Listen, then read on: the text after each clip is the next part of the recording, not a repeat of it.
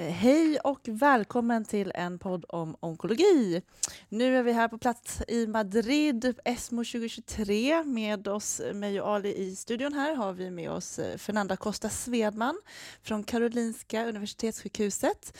Fernanda, du får gärna berätta lite grann vad du har bevakat för någonting här på ESMO. Tack så mycket för att jag fick vara med. Jätteroligt. Eh, jag har bevakat framför allt njurcancer och blåscancer, för det är det jag jobbar med mest kliniskt. Spännande.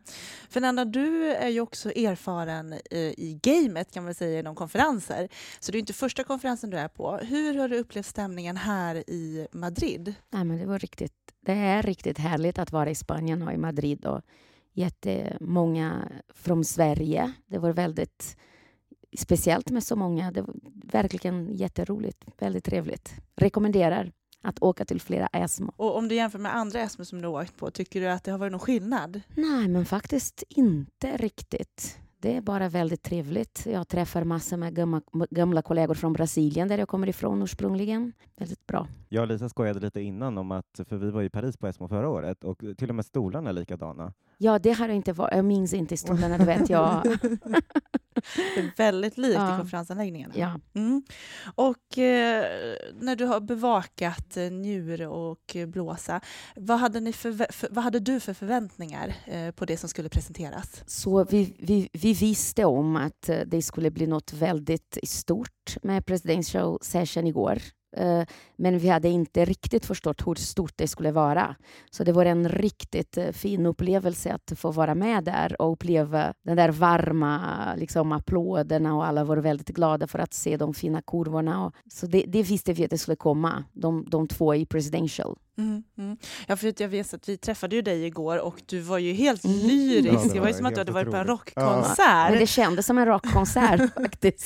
Men berätta då, vad var det för någonting som presenterades som då var så, så stort? Var, det var så, så här att Paulus då presenterat den data från eh, den fas 3 i studien som har randomiserat åt, drygt 850 patienter med urotelialcancer avancerad sjukdom. Eh, det var standardbehandling, cisplatin-gamsar eller carboplatin-gamsar versus den experimentalbehandling som var en Fortumab, Vedotin och Pembro som är en ADC plus immunoterapi.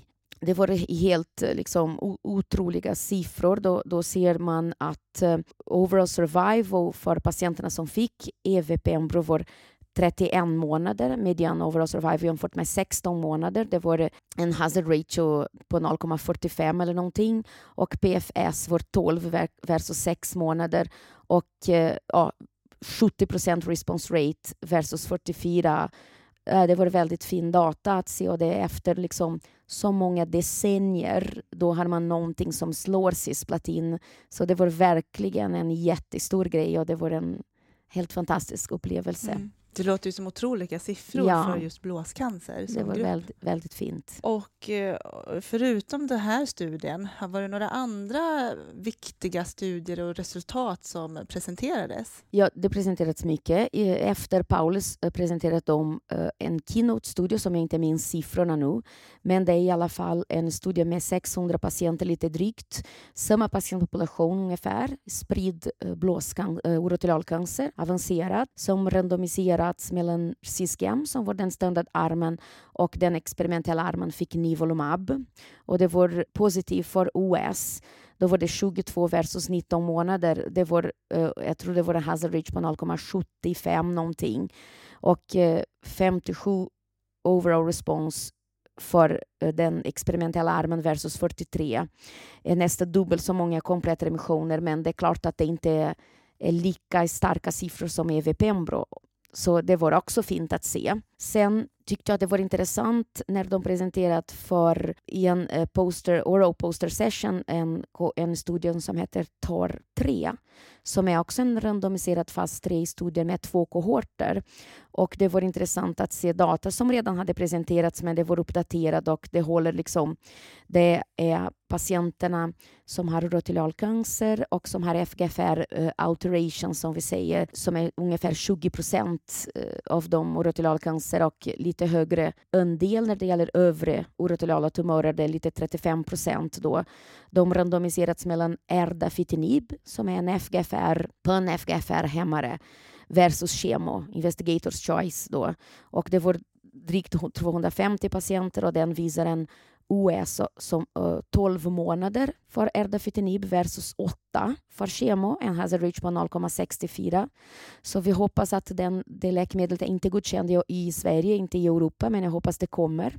Sen tyckte jag det, de presenterat även data på kohort 2 som jag tycker var riktigt intressant faktiskt och det var en negativ, eh, alltså så att säga, inte negativ men man trodde att erdafitinib skulle slå Pembro och det är på patienterna som hade avancerad orotural cancer som hade fått PD1, anti-PD1 tidigare, immunterapi tidigare och de flesta hade även fått platinum kombinations tidigare. Då randomiserades till Pembro som är standardbehandling versus erdafitinib. Och det, var ju, det som var intressant är att man vet om att dessa patienter som har FGFR-mutationer de brukar ha en PDL1-fattig tumörmiljö. Eh, Så 90 procent av patienter i den kohorten hade PD-1 negativ i, dem, i den studien. Och många patienter, eh, 70 procent med viscerala metastaser. Och eftersom man vet att response rate på erdafitinib är väldigt hög, då trodde man, tror jag, att eh, erdafitinib skulle slå Pembro men även i den kohort med PDL1-negativa patienter och visceral mm, sjukdom, då var OS ej signifikant skillnad. Det var 11 månader för, för båda, även om overall response rate för Edafitinib var dubbelt, det var 40 vs 20. Så det här tyckte jag var att det, Pembro håller sig där som... Så ändå breda spännande nyheter inom ja. urområdet kan man ja, säga. så det här får blåsa. Sen vet jag, jag har selekterat en njurcancerstudie, jag vet Mm, inte om... Ja, ja. ja. men berätta gärna om den. Så, så den njurcancerstudie som jag selekterat, det var en fas 3 eh, som heter Lite Spark 005, om jag minns rätt, siffrorna. Och det är patienter med njurcancer, eh, avans, klarcellig njurcancer. 740 patienter. Eh, 80 procent av dem hade hög eh, poor risk och intermediate risk, så elak tumorbiologi. tumörbiologi. Och de, har, de flesta hade fått flera, det var tungt förbehandlat patienter, de hade fått flera linjers behandling. Alla hade fått då immuncheckpoint-hämmare tidigare och tyrosinkinashämmare tidigare. Några hade fått till och med flera linjers tyrosinkinashämmare. Och då randomiseras de mellan Everolimo, som vi använder ganska mycket, mTAR-hämmare, versus Bezultifan, som är HIF2-alfa-hämmare. Och då den studien visat eh, att OS var inte signifikant mellan de armarna, men en PFS med en hazard rate på 0,75 bättre för eh, Bezultifan, lite bättre. Eh, en response rate mycket högre för Bezultifan, 22 procent versus 3. Eh, och duration of response för de som svarar på Bezultifan och det som förväntar oss, vi förväntar oss det, eh, förväntade oss det var sex månader längre. Men det som var riktigt för mig viktigt i den studien är att delvis Bezultifan då bekräftar i en randomiserad fas 3 att de har bra effekt, tolerabelt och att när de gjorde PROM-analys, de patienterna hade svarat på två livskvalitetsfrågor och det var betydligt bättre livskvalitet på Bezultifan jämfört med Everolimus. Och det tyckte jag det var riktigt ett meningsfullt Mm. uh, utfall. Mm. Mm. Så jag hoppas det kommer också Bezultifan att bli godkänt. Mm. Eh, och av, ni visste ju att det skulle komma stora Mm, data på mm, blåsa. mm, Eh, men av de här studierna som du har pratat om, var det någonting som överraskade eller var det här det ni förväntade Ja, er? men det var verkligen den där, eh, det var EVP-data. Var en, vi, vi förväntade oss positiva data, men det var en, inte så eh, skillnad och det var väldigt fint att se. Det var välförtjänta applåder helt enkelt. Ja. Mm. Mycket fint. Det är som att Esmo har mycket att nå upp Nils till nu. Stående ovationer varje år. Ja. Ja, kul. Ja. kul. Ja. Eh, och av det, tror du, det här, det här med IV plus Pembro, kommer det att förändra klinisk praxis nu? Ja, Det, jag tror verkligen att alla dessa studier jag presenterat kommer att ändra klinisk praxis. Jag tror att erdafitinib kommer att bli godkänd, hoppas jag, Bezultifan också. Och jag tror verkligen att EVP kommer att... Det, är ju, det blir ju första linjen när det blir väl godkänt. Liksom, ja, det tror jag verkligen. Jättespännande. Eh, Det känns ju ganska självklart här när vi kommer fråga dig nästa fråga som är vad är mötets snackis 2023? Så jag tror det är ADC. ADC är snack, årets snackis. Är det det som har bussats mycket om här? i- Ja, det tycker jag faktiskt. Och eh, det bästa med att delta på konferensen här på plats eh, i Madrid, vad skulle du säga till våra lyssnare? Jo, men det är den där härliga sociala kontakt och nätverk och kunna diskutera på plats och träffa vänner man inte träffar, kollegor från hela landet och andra länder. Titta på posters på plats. Det är, det är roligt och det är som jag måste säga ändå som igår. Jag blev ganska, liksom, man blir glad när man ser det så mycket krig och jättehemska saker i världen och när man ser alla nationaliteter där som vibrerar för något helt fantastiskt för våra patienter tillsammans. Det känns, det känns som att ja, det, det kanske inte är, det kanske finns hopp för framtiden. Liksom. Det, det känns det är väldigt fint att se att alla har samma mål och det är att förbättra patientens utfall. Och det är väldigt vackert tycker jag. Mm. Det finns definitivt hopp för onkologin. Ja, det, är Det- definitivt. Det är vi säkra Mm. på. Ja. Mm. Bra. Tusen tack Fernanda för att du Tack ville själv. komma och prata med oss här idag. Jättetack. Tack så jättemycket. Tack så mycket. Ali här i studion har vi vår gäst Karin Holmsten som är onkolog på Sankt Görans sjukhus i Stockholm. Välkommen hit Karin! Mm, tack så mycket. Berätta för oss, vad har du för intressen här på ESMO? Nej, men jag är uro-onkologi och jobbar eh, mest med prostata men har forskat en del med blåscancer. Men eh, försökt bevaka mycket prostata främst, men också blåscancer. Och det har ju varit svårt att inte göra det på den här konferensen. Det är helt fantastiskt vad mycket blås. Just det, precis. Och det har vi ju hört lite om Mm. redan. Men om vi börjar bara här, stämningen här i Madrid. Hur tycker du att det har varit på ESMO? Nej, men uh, jättehärligt. Mycket folk och träffat mycket folk eh, från Stockholm, från Sverige, från lite de få kontakter jag har utomlands och eh, ja, men roligt. Och om man går då och tittar på de här eh, tumörgruppsområdena som du har bevakat, prostata.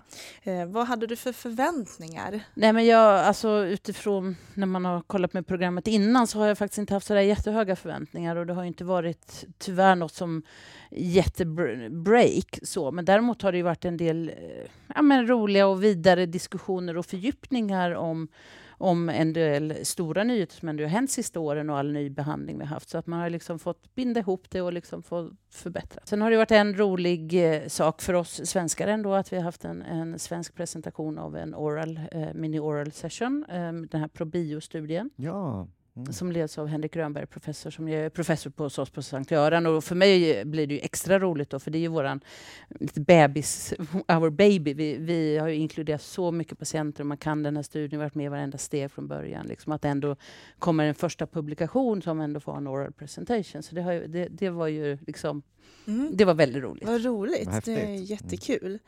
Eh, och bra liksom, representation från Sverige. Då. Ja, men jag tycker också det. Liksom, att det, det är inte så mycket svenskar, tror jag. Som, men det, ja, det är lite posters här och där, men jag, jag, liksom, det är inte jättemycket. Nej, nej. Um, nu har jag inte koll på alla områden, men inte som jag har hört i alla fall. Så det, det ska vi väl ändå liksom ta med Absolut. oss. Och Jättekul.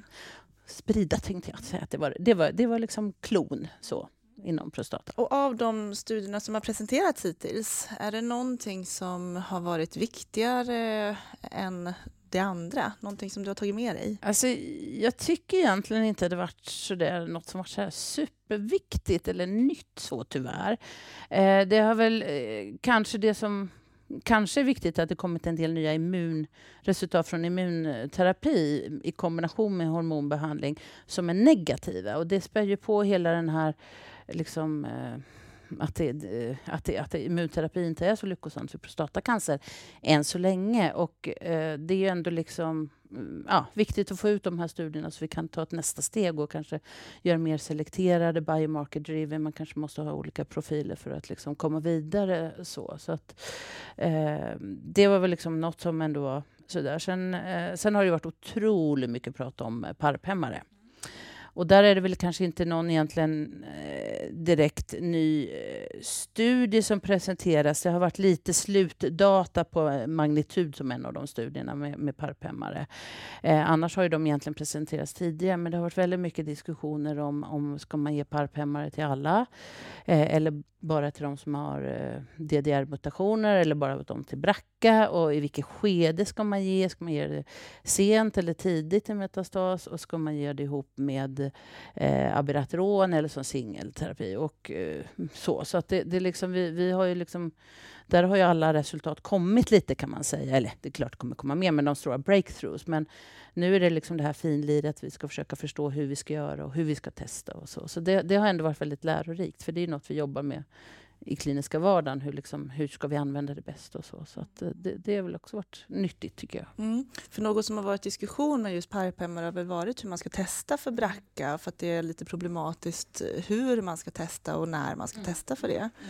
Mm. Så att det låter som att eh, har man kommit fram till någonting där? Nej, och det, vad jag tycker så verkar det göras väldigt liksom, olika worldwide. Det är liksom inte så här, det är inte som herr 2 till exempel som har ju haft massor med år på sig att jobba fram en gemensam standard och så där. Liksom. Så att eh, det görs, verkar göras olika och det är på vävnad och det är CT-DNA och eh, olika studier så missar man olika mycket eh, mutationer och sådär. Men ett generellt problem liksom, med prostata är ju biopsi. Rebiopsering är ju svårt eftersom det i princip är bara skelettmetastaser. Och där har man ju otroligt låg eh, hitrate på att få ut bra tumörvävnad. Och ska man gå till liksom primäroperation eller biopsier i prostatacancer så kan ju det vara typ tio år tillbaka innan de har fått sina metastaser och kommit till en kastrationsresistent sjukdom. Så då är de ju ofta så dåliga så att det är liksom, du får inte fram några, du kan inte göra en genanalys på så gamla vävnader och så. Så, att, så att jag tror ju mest på ctDNA och det är ju också en, eh, enligt den här Probio-studien så är det ju ctDNA man tittar på i Probio-studien och utifrån det lottar vilken behandling man ska ha. Och där dyker ju BRCA-mutationerna upp och sådär. Så att, eh, Sen finns det ju liksom begränsningar med det också självklart med ctDNA. Men uh, nej, det, det, är inte helt lätt. Nej, nej, nej, men det är ju elegant. Och ctDNA har vi hört också. Det är, liksom, det är ju hett på tapeten i alla diagnoser i princip. Jag funderade på någonting annat som är hett på tapeten och som många har pratat med oss om är ju ADC, mm. Antibody Drug Conjugates. Mm. Är, är, det, är det någonting som det pratas om inom prostatacancerfältet i år? Egentligen väldigt lite, vilket jag är väldigt förvånad över. Prostata har det ju varit alltid väldigt mycket snack om eh, sista tiden, om lutetium. PSM-majoriteten som ska komma. Och, eh, så. Nu blev ju det inte godkänt av NT-rådet eh, för det, det är ju så alldeles för svindyrt, det går bara inte att använda. Eh, men jag har ju länge, länge varit mig, varför gör man inte en ADC på PSMA liksom? Men nu, nu, nu har jag hört några tidiga studier att de, att de går i alla fall, där det finns eh, liksom PSMA ADC för det är ju det uppenbara targetet i prostata. Så att, eh, det kommer nog om några år. Tror du att immunterapi kommer komma till prostatacancer? Alltså, jag är inte helt hundra på att det kommer komma. Eh, så. Utan det finns ju subgrupper kanske som kommer komma. Vi har ju en liten procent som har motsvarande MSI high och, och, och sådär, tumor, hög tumor burden och så. Men kanske inte på sort. Det jag tror faktiskt kommer komma, som också var en spännande föreläsning idag, som var bara en översikt, var att det kommer nu liksom på gång lite tredje generationens hormonbehandlingar eh, där man angriper helt enkelt horm eh, hormonsystemet på, på nya sätt. Liksom. För att det är ju ändå liksom, hormondriven är ju, den är ju 99 procent av alla, nej, men liksom, i, princip, i princip alla prostatacancer drivs ju av det. Och kan man liksom eh, manipulera ännu mer på hormonsystemet så tror jag att det är en um, mer lovande strategi faktiskt. Av allt det här som har presenterats, som du har fått med dig här på ESMO, är det någonting som du tänker kommer förändra någonting i din kliniska vardag eller klinisk praxis av hur vi arbetar? Det jag tror jag kommer ta med mig var en rätt cool bara eh, eh, också en mini-oral där de hade gjort någon riskstratifiering på ett enkelt sätt. Liksom gjort, och sen så korrelerat det till prognos utifrån väldigt många studier som fick en bättre riskkalkylator.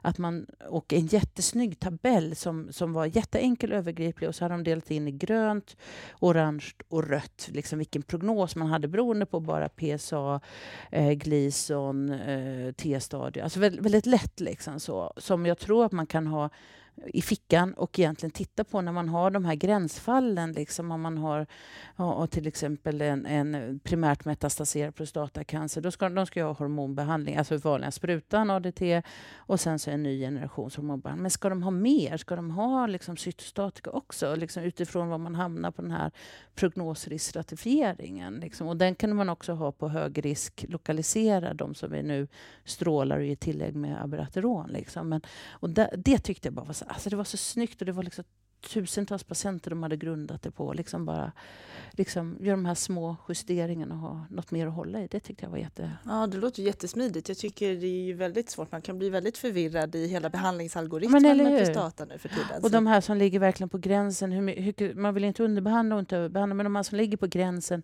tror vi att de tål, de är lite gamla och sköra.